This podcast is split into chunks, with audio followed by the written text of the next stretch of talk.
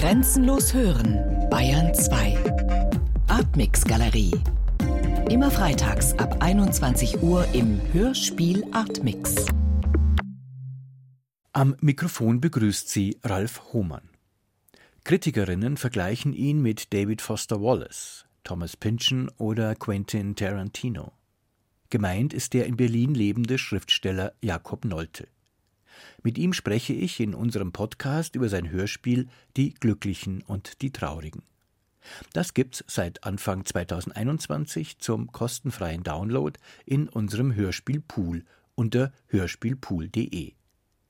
Aufgrund pandemiebedingter Einschränkungen konnte ich Jakob Nolte leider nicht ins Berliner Studio bitten, weshalb wir das Gespräch ausnahmsweise am Telefon geführt haben.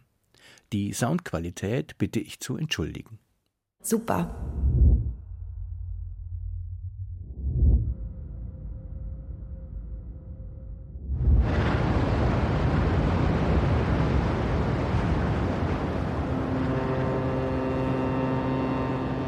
Nun bin ich verbunden mit dem Autor des Hörspiels Die Glücklichen und die Traurigen. Hallo Jakob Nolte, ein herzliches Grüß Gott nach Berlin. Hallo.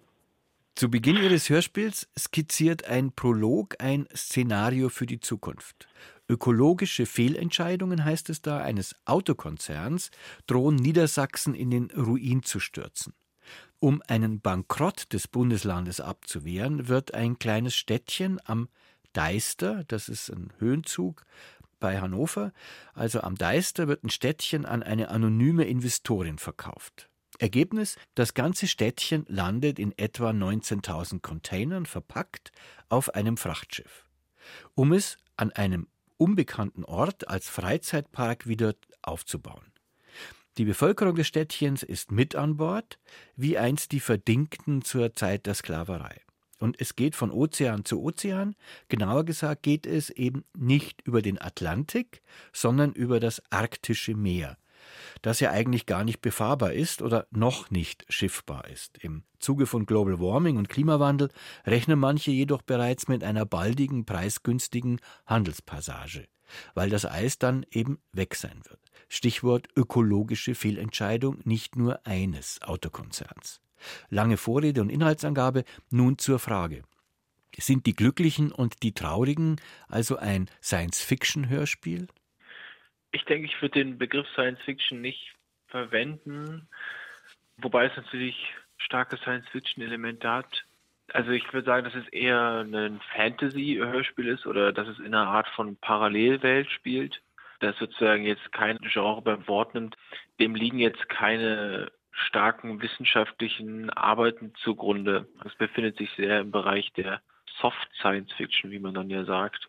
Oder aber eben sozusagen eher in der Form von Fantasy. Ich finde es ganz interessant, sozusagen eine Welt herzustellen und eine Welt zu skizzieren, in der gewisse Sachen, von denen ich behaupten würde, dass sie sich ähnlich in unserer Welt befinden, irgendwie sichtbarer sind. Etwa eben die angesprochenen Verdingten oder Versklavten. Dass man in dieser Version, in diesen kurzen 70 oder 75 Minuten ist irgendwie halt sichtbarer, wie Menschen oder menschliche Schicksale einer ökonomischen Entscheidung unterworfen werden. Und das fand ich sozusagen aufregend. Und das reizt mich sozusagen daran, in, in dieser Art von Genre zu arbeiten. Ja, also das Stichwort waren jetzt da die Parallelen. Das stimmt mit den Verdingten, das ist das eine. Das andere ist ja, es gibt ja auch Städte, die nachgebaut werden und dann als Freizeitpark existieren. Okay, es ist eher eine Verbindung von vielen verschiedenen Elementen, über die ich in den letzten Jahren gestolpert bin oder die mir aufgefallen sind, die sozusagen dann so die Hand geben in der Art, die, diese Welt so herzustellen. Darunter ist eben auch der Fakt, dass man Städte kaufen kann. Also dass man für relativ wenig Geld so verlassene Städte überall in Europa sich kaufen kann. Also eben, wenn man so eine kleine Stadt in den Pyrenäen haben möchte, bekommt man das für 200.000 Euro, was ein Betrag ist, in dem man in Berlin nicht mal eine Einzimmerwohnung kaufen kann. Genau, auf der anderen Seite, dass Teile von Architektur so nachgebaut werden, was ja eigentlich auf eine Art auch total sinnvoll ist. Also wenn ich dann nicht mehr verreisen muss. Also ich würde es ja auch selber total toll finden, wenn es eine kleine chinesische Stadt hier in der Nähe geben würde, die man dann so besuchen kann. Also so bescheuert wie das klingt, das Natürlich würde ich mir das nicht tatsächlich wünschen, aber wenn das wie so möglich wäre, wäre das ja toll. Dann fährt man dahin und da gibt es ein sehr gutes chinesisches Essen und muss sozusagen nicht um die ganze Welt reisen. Ja, ich habe mich beim Hören des Hörspiels gefragt, ob es nicht äh, vielleicht auch eine Art Hassliebe ist zu ihrem Geburtsort oder zu der Gegend, in der sie aufgewachsen sind, eben dem Deister, diesem Höhenzug bei Hannover, der ja nun aus meiner Sicht besonders sich deshalb auszeichnet durch diese Kleinstaatlichkeit oder Kleinstädtischkeit dieser äh, Gegend. Also eine Hassliebe sozusagen frei nach Arno Schmidt, der ja auch in der Nähe von Hannover in Niedersachsen äh, gelebt hat und in seinem Buch Kaff auch Marie Crisium seine One-Horse-Town, nämlich Bargfeld, zur Mondstation erhöht hat. Also sozusagen, dass man die eigene Lebenswelt äh, so erhöht und gleichzeitig aber auch letztlich die Leute auf den Mond schießt, beziehungsweise sie schicken sie ja dorthin, wo der Pfeffer wächst. Ja, das ist total richtig. Auch diesen Bezug, der war mir vorher sozusagen nicht so klar, aber ich kann damit viel anfangen. Zum einen muss ich sagen, dass fast mit Stolz kann ich erwähnen, dass in Kaff auch die B65 Ausfahrt Bad Nendorf vorkommt, wo ich zur Schule gegangen bin, was ein seltsamer Moment in meiner Lektüre-Leben war. In einem Buch, also in Literatur, ausgerechnet auch noch in Arno Schmidt Literatur, auf einmal die B65 erwähnt zu bekommen. Das fand ich irgendwie einen erhellenden, erhebenden Moment. Und dieser Vorgang, den finde ich schon aufregend. Und bei Arno Schmidt hat es, auch wenn das manchmal sozusagen von außen natürlich nicht so wirkt, eigentlich was total Leichtes, was Verspieltes, was irgendwie, das passiert wie so nebenbei. Das ist nur so ein kleiner, also es ist ja eigentlich ein sehr lässiger Erzähler, was ich, was ich sehr daran mag. Und ich hoffe sozusagen, mir im besten Fall ein bisschen was von dieser Lässigkeit abgeschaut zu haben oder so Unverfrorenheit, das einfach so zu machen, einfach so zu behaupten. Das finde ich eigentlich schön und spannend und einen guten literarischen Vorgang. Und ich würde sogar eher fast sozusagen das Wort Hass aus Hassliebe streichen. Also ich verabscheue das gar nicht, diese kleinstädtische, kleinstaatische Welt. Ich finde, die hat auch ihren Charme und ihre Berechtigung und ihre eigenen Regeln, die ganz schön sind. Da ist wenig Abrechnung mit der Heimat oder Abrechnung mit, dem, mit der Kleinstadt. Ja, ich möchte auch gleich dem Vorurteil vorbeugen oder dem Missverständnis vorbeugen, das ich da vielleicht ausgelöst habe. Es ist auf keinen Fall ein Heimatstück. Die ja. Glücklichen und die Traurigen. Ganz im Gegenteil. Das Stück verweist auf viele aktuelle Diskurse. Also neben Global Warming, das hatten wir ja schon, ökologische Probleme, geht es auch um Nationalität, fällt als Stichwort Klassenzugehörigkeit, sexuelle Identität oder das Statement, man könne erst im Alter von 30 Jahren schwanger werden. Das fand ich sehr interessant. Das könnte ich auf der einen Seite als absurdes Theater hinnehmen oder politisch werten, als Kritik unserer Mittelstandswelt, in der eben zum Beispiel erst nach Studium und Karrierezeit für Kinder ist. Oder überinterpretiere ich jetzt einfach so einen Satz dass man erst im Alter von 30 Jahren schwanger werden kann? Ich glaube, Sie überinterpretieren den Satz nicht. Das kann ich relativ klar sagen, dass es damit gemeint ist. Ich weiß nur nicht, wie scharf die Kritik ist. Es ist eher, wenn ich da aus der Praxis erzählen kann, es ist eher eine Beobachtung oder was, was mich irgendwie beschäftigt hat oder was ich so gemerkt habe, dass um mich herum die Leute nicht in ihren 20ern mehr schwanger werden, sondern eher sozusagen in den 30ern und dann auf einmal kommt das sozusagen bei allen so rein, was ja eine Verschiebung ist, denke ich, zu noch vor 20 oder 30 Jahren. Auch das da habe ich jetzt nicht die stärksten empirischen Belegungen für, aber sozusagen was, was in meinem Umfeld spürbar geworden ist.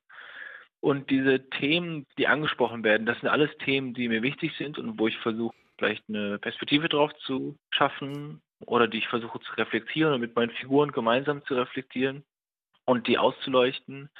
Aber es geht dann, denke ich, und das ist natürlich sozusagen wahrscheinlich ein Kern dieses Stücks, geht es sicherlich eher für mich bei dem Stück um Reden, über das Reden, über das Weiterreden, über das Formulieren, das Suchen nach Antworten, das Suchen nach Bildern, das Suchen danach, Erklärungsfinden, wie wir uns befinden, wie wir sind, als jetzt eine Global Warming Kritik zu formulieren. Nicht, dass ich das eine wichtiger als das andere fände, nur mir werde sozusagen, glaube ich, schwerer fallen, zu sagen, hey, wir müssen über Global Warming reden. Also ich glaube, es gibt einen Imperativ, den wir in unserer Gesellschaft momentan haben oder in einem gewissen Teil unserer Gesellschaft, der sagt, wir müssen über Global Warming reden.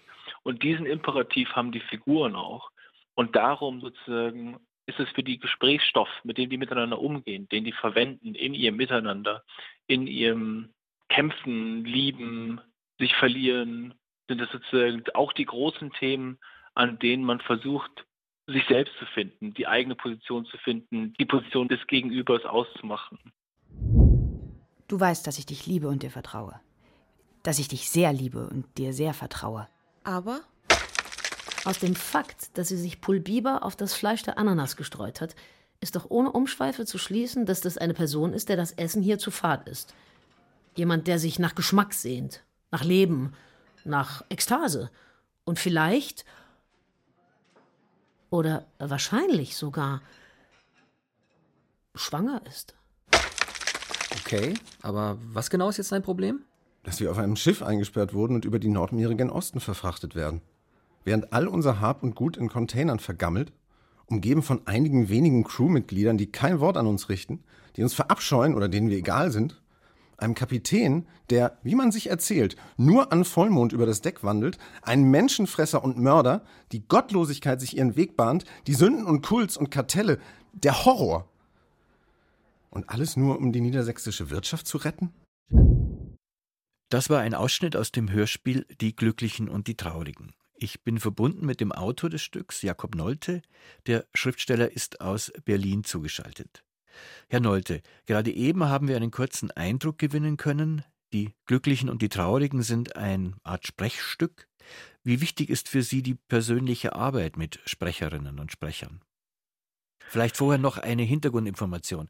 Ich frage auch deshalb, weil die Produktion von Die Glücklichen und die Traurigen pandemiebedingt verschoben werden musste um einige Monate, weil es unmöglich geworden war, 15 Sprecherinnen im Studio zusammenzuholen. Und daraus entnehme ich ja schon, dass Ihnen diese persönliche Begegnung wichtig ist. Aber was heißt das nun konkret? Ja, es ist mir total wichtig und auch was, was mir großen Spaß macht, auch wenn ich es nicht leicht finde. Also es ist die zweite Arbeit, bei der ich Regie gemacht habe. Bei der ersten war ich sehr, sehr aufgeregt und bei der zweiten ging es ein bisschen besser. Ich habe aber auch, muss ich gestehen, viele Leute gecastet, die ich zumindest schon so ein bisschen kannte, was mir dann viel leichter im Studio gefallen ist. Aber natürlich ist die Arbeit mit den Sprechenden mit das Wichtigste und auch Schönste. Das, also in diesem Fall war es natürlich relativ schwierig und aufwendig, weil man zum einen mit allen Sprechenden Modus finden musste, wie die ihre Rolle nehmen, und zwar in einem sehr kurzen Zeitraum. Wir haben zum Teil nur 90 Minuten Aufnahmezeit. Und zum anderen musste man es schaffen, dass alle nicht zu weit voneinander entfernt sind, weil es sonst so auseinanderfliegt. Wenn jetzt jemand mit einem stark künstlichen Akzent oder einer künstlichen Sprechhaltung was aufgenommen hat, dann ging das nicht mehr zusammen. Vor allem, weil wir ja alle einzeln aufgenommen haben und dann im Schnitt zum Teil so tun mussten, als wären die halt in einem Raum oder als würden die miteinander sein. Dann ja alles sozusagen hergestellt. Die Aufnahmen bis auf das Gespräch der beiden, wo es um die Cola geht, wurde halt alles einzeln aufgenommen. Und genau so musste man gucken, dass es dann zusammengeht, was dann auch im Nachhinein im Schnitt einen riesen Akt war. Beim Hören des Stücks ist mir aufgefallen, dass das alles so ein bisschen nach Bühne klingt. Und da habe ich mich auch gefragt, ist das in einer Bühnensituation aufgenommen worden? Also ist der Aufnahmeort eine Bühne gewesen? Oder war das trocken im Studio und dann ist der Raum der Bühne des Theaters nachträglich dazu äh, gearbeitet worden, also digital hergestellt worden? Nee, also wir haben es aufgenommen in einem Studio in Kreuzberg und die Räume sind dann alle dann später in Feinarbeit von vor allem Moritz Löwe hergestellt worden. Aber trotzdem ist der Bühnenbegriff eigentlich ganz schön, weil darüber ich auch vorher viel in der Vorbereitung mit Moritz geredet habe. Weil wir hatten uns auf eine Art immer wie auf einer Bühne vorgestellt. Und zwar eine Bühne, die am Anfang komplett realistisch ist und zum Schluss komplett abstrakt. Und diesen Vorgang haben wir dann im Endeffekt in der Postproduktion. Aber Trotzdem ist auch das Bühnensprechen und die meisten der Sprechenden sind auch Leute, die viel im Theater arbeiten. Diese Sprechart, die kommt mir eigentlich ganz gelegen oder ich mag die gerne ist sozusagen für mich die, in der ich mich, glaube ich, so auch am heimeligsten fühle. Und sie passt natürlich auch zu einer Sprache, die sehr stark gearbeitet ist. Also auch wenn da viele umgangssprachliche Fetzen drin sind, ist sie eigentlich sehr genau und sehr stark gestaltet. Und das sozusagen kann man, glaube ich, leichter mit einer gewissen Bühnenartigkeit herstellen, als wenn die Sprechenden dann anfangen zu schluren und so Nös und Näs und Äs und so reinzunehmen, was ich auch eine total gute oder nachvollziehbare Form der Aufnahme finde, aber für mich auch um eben dafür zu sorgen, dass alle zusammengehören, dass nichts auseinanderfliegt, haben wir uns für diese stärkere Bühnenhaftigkeit entschieden. Sie haben schon den Namen erwähnt, Moritz Löwe, das ist der Komponist des Stückes. Mit dem, mit, mit ihm zusammen, mit Moritz Löwe, haben das dann auch realisiert in der Regie. Wie wichtig ist da die Zusammenarbeit? Da, ich komme nochmal auf dieses Face-to-Face, -face, also dieses persönliche Zusammenarbeiten. Wie wichtig ist diese Zusammenarbeit für den künstlerischen Prozess? Unglaublich wichtig. Die kann gar nicht stark genug betont werden. Ich würde das auch ohne Moritz gar nicht machen als ich das erste Hörspiel gemacht habe, war ich mir nicht sicher, ob ich die Regie machen soll oder nicht. Und dann habe ich mit Moritz geredet und meinte, würdest du mitkommen und wir machen das gemeinsam? Und dann hat er gesagt, ja. Und dann war es für mich klar. Also wir haben im Vorfeld sehr viel uns über alles unterhalten, die Entscheidungen, auch viele Entscheidungen einfach gemeinsam getroffen, aus der gemeinsamen Arbeit getroffen und das auch dann vor Ort war das total wichtig, dass der irgendwie da war, dass der mit mitgedacht hat. Der ist ja auch mit als Co-Regisseur angegeben. Der ist dann auch zum Teil viel genauer und holt mich auch in Sachen ab, wo ich dann zum Teil schon bin, ach, wir können es ja einfach so machen. Dann ist er, nee, wir müssen noch mal genau hinhören. Also es ist total wichtig für mich, dass der mit dabei ist. Und auch kann ich gar nicht stark genug Phase draufsetzen, wie wichtig das irgendwie ist, dass der mithilft, mitdenkt. Bevor wir nochmal in das Hörspiel hineinhören, sozusagen als Sneak Preview zur Ursendung im Hörspiel Atmix, auf Bayern 2, würde ich gerne noch kurz eben bei dieser Reise bleiben. Es ist ja das ganze Stück, die Glücklichen und die Traurigen sind eine Schiffsreise auf einem großen Schiff. Die ganze Kleinstadt ist in ihren Containern verpackt und das Schiff reist über den Ozean, mehrere Ozeane. Und ist das auch eine Reise des Autors, also Ihre Reise durch die Erzählung? Oder ich frage mal ganz, ganz präzise, äh, kannten Sie Ihren Schluss schon, den Schluss des Hörspiels, als Sie angefangen haben zu schreiben? Oder entwickelt sich das dann sozusagen im Prozess des Schreibens? Also ohne zu viel preiszugeben aus der etwas geheimen Kammer der Kunstproduktion ist in diesem Stück habe ich damit sehr viel Zeit verbracht und es ging über einen sehr langen Zeitraum, dass ich da an verschiedenen Fassungen daran gearbeitet habe und versucht habe, das zu lösen. Für mich gibt es immer so zwei verschiedene Texte, die einen sind Texte, die kommen ganz schnell und haben sozusagen, da weiß man genau, worum es geht, wohin die gehen sollen, was man damit vorhat. Und auf der anderen Seite sind die, wo man eigentlich über Jahre daran arbeitet und die Glücklichen und die Traurigen gehört zu dem zweiten. Also da sind Themen drin, die ich seit Jahren behandeln wollte und irgendwie in den Griff bekommen wollte, wo mir am Anfang nicht genau klar war, worum es geht, wie ich es formulieren kann, was die Bilder dafür sind. Und das sozusagen kann man natürlich, wie Sie es beschrieben haben, auch in dem Text mitverfolgen ein bisschen. Also das sind ja Themen, die einige Figuren mit sich beschäftigen. Und auch demnach war der Schluss tatsächlich das Letzte, was ich an dem Stück geschrieben habe. Es gibt verschiedene Handlungsstränge, die immer wiederkehren. Ich nehme mal als Beispiel die Bestellung einer Cola mit Eis und Zitrone, das hatten Sie vorhin auch schon erwähnt, Bestellung einer Cola. Oder die Frage, die erörtert wird, wie sich Polizei und Piraten zueinander verhalten. Diese Handlungsstränge oder Dialoge sind offensichtlich in Teile geschnitten und dann neu montiert. Gibt es da einen Bauplan oder wie assoziativ ist diese Collage?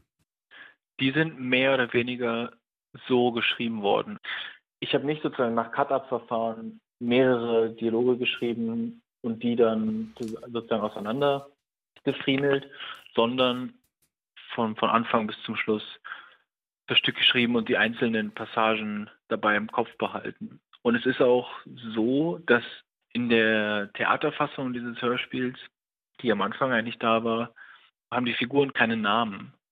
Das heißt, jeder, der das fürs Theater machen möchte oder der es selber machen möchte, kann sich aussuchen, wer was sagt. Sehr schön. Zeit für einen weiteren Ausschnitt aus dem Hörspiel Die Glücklichen und die Traurigen. Heißt das, dass die Mechaniken des Marktes, in dessen Zentrum der Fetisch der Selbstverwirklichung steht, letztendlich dazu geführt haben, dass ich keine Persönlichkeit mehr habe? Unterstellst du mir gerade, dass ich keine Persönlichkeit mehr habe? Also ich habe eine Persönlichkeit. Und zwar eine mit scharfen Kanten. Ich wollte eigentlich etwas anderes sagen und hatte außerdem darum gebeten, nicht unterbrochen zu werden. Mein Fehler. Wo war ich? Ach ja. Da sich die politischen Verhältnisse nicht ändern lassen, sollten wir es zumindest mit den emotionalen probieren. Ein Gespenst geht um in Europa und das heißt gute Laune? So einfach ist es vielleicht nicht. Ich meine nur. Ist ja gut, ich komme ja schon. Wie sieht das nun aus mit dem Flammkuchen? Oh Gott, dem Flammkuchen, dem habe ich ganz vergessen.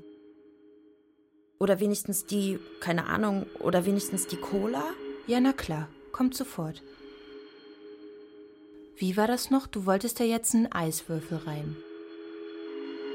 Danke. Und eine Scheibe Zitrone. Wenn es eine gibt? Gibt es, gibt es. Ich muss nur eben mit dem Koch reden. Das Leben ist wie eine Cola. Dunkel und mit kleinen goldenen Perlen drin. Und manchmal hat man Glück und der süße Geschmack wird etwas durch eine Scheibe Zitrone erträglich gemacht. Aus dem Hörspiel Die Glücklichen und die Traurigen. Sie hören den Hörspiel Artmix. Am Mikrofon Ralf Hohmann und am Telefon bin ich verbunden mit dem Autor Jakob Nolte. Herr Nolte, ein Kritiker hat Sie mal gelobt mit dem Vorwurf, Sie würden das mediale Sprechen denunzieren. Das bezog sich, glaube ich, auf Ihr allererstes Hörspiel, eine Parodie von Formen des Features, der Reportage, der modernen Magazinsendung und so weiter. Auch beim Hören von Die Glücklichen und die Traurigen kam es mir manchmal so vor, dass doch viele Sprechblasen drin sind, die mich manchmal an bestimmte TV-Serien erinnern, die ja gerade wegen ihrer Worthülsigkeit entspannen und unterhalten. Oder täusche ich mich da? Und es geht dieses Mal mehr in Richtung absichtsloses Schreiben. Ich glaube, ich weiß nicht ganz genau, was absichtsloses Schreiben bedeutet.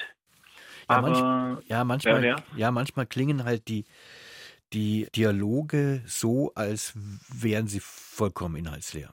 Also würden die einfach nur so vor sich hin blubbern. ja, okay. So, Ähm, soziales Geräusch, sage ich mal, wie so in einer Soap, wo man einfach zwischen Mann und Frau mal ein Wort wechseln muss, aber eigentlich könnte man auch schweigen. Ja, ja.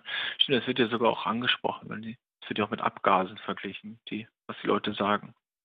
Ich glaube, dass ich das auf jeden Fall auch dem Hassbegriff, ich würde es halt, also ich habe überhaupt nicht das Gefühl, dass ich das denunziere. Ehrlich gesagt mag ich diese Form von Smalltalk und Worthülsen einfach ganz gerne.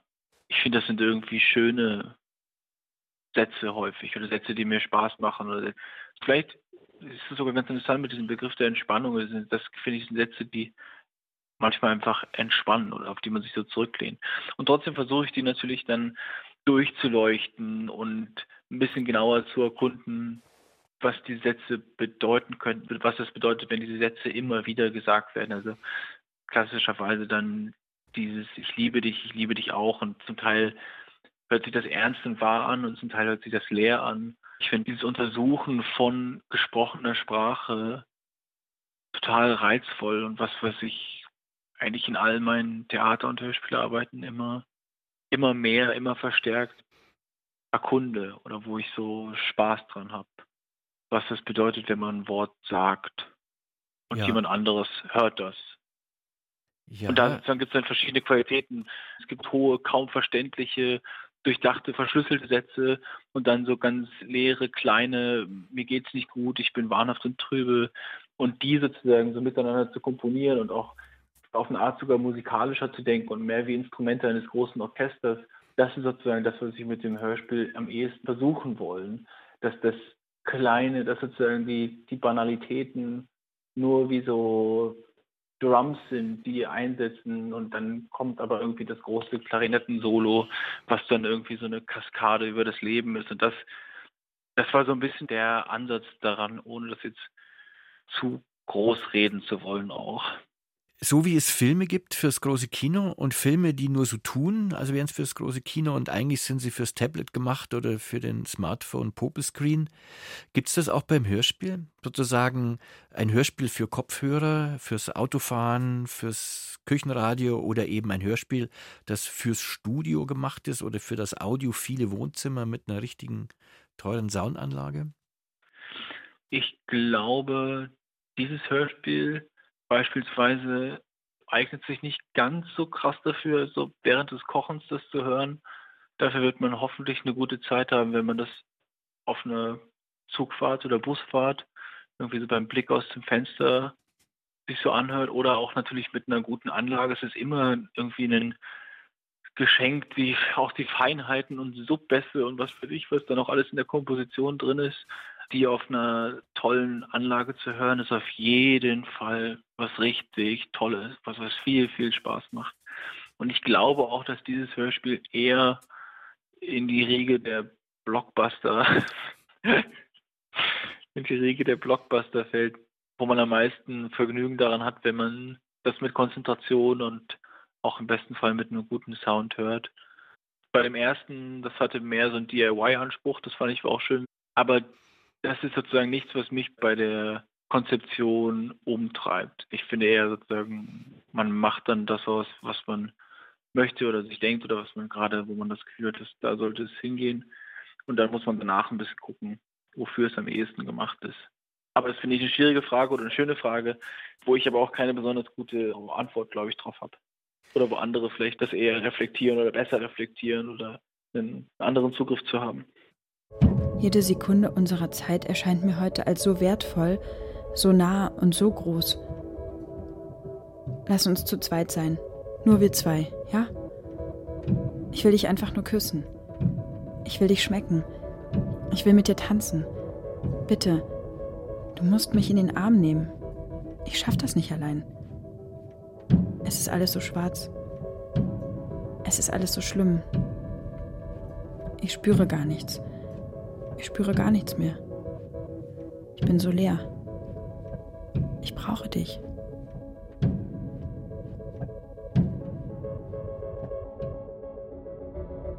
Sehen wir uns also heute Abend. Ein Ausschnitt aus dem Hörspiel Die Glücklichen und die Traurigen von Jakob Nolte.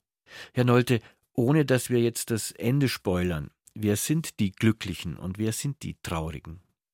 Ich glaube, es gibt eine Vorstellung, wie Menschen auf sich und auf andere schauen und sich selber als traurig oder glücklich wahrnehmen und die anderen dann eben auch als glücklich oder traurig ich kann das nur ganz diffus beantworten. Für mich hat es was mit dem Blick auf sich und auf andere zu tun.